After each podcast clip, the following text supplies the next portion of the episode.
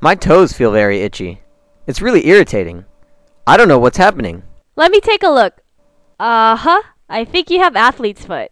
What are you talking about? I'm not an athlete. Come on, John, stop joking. You'd better take care of it before it gets worse. Imagine you have pus gushing out and rashes all over your legs. Stop it, Dr. Jenny.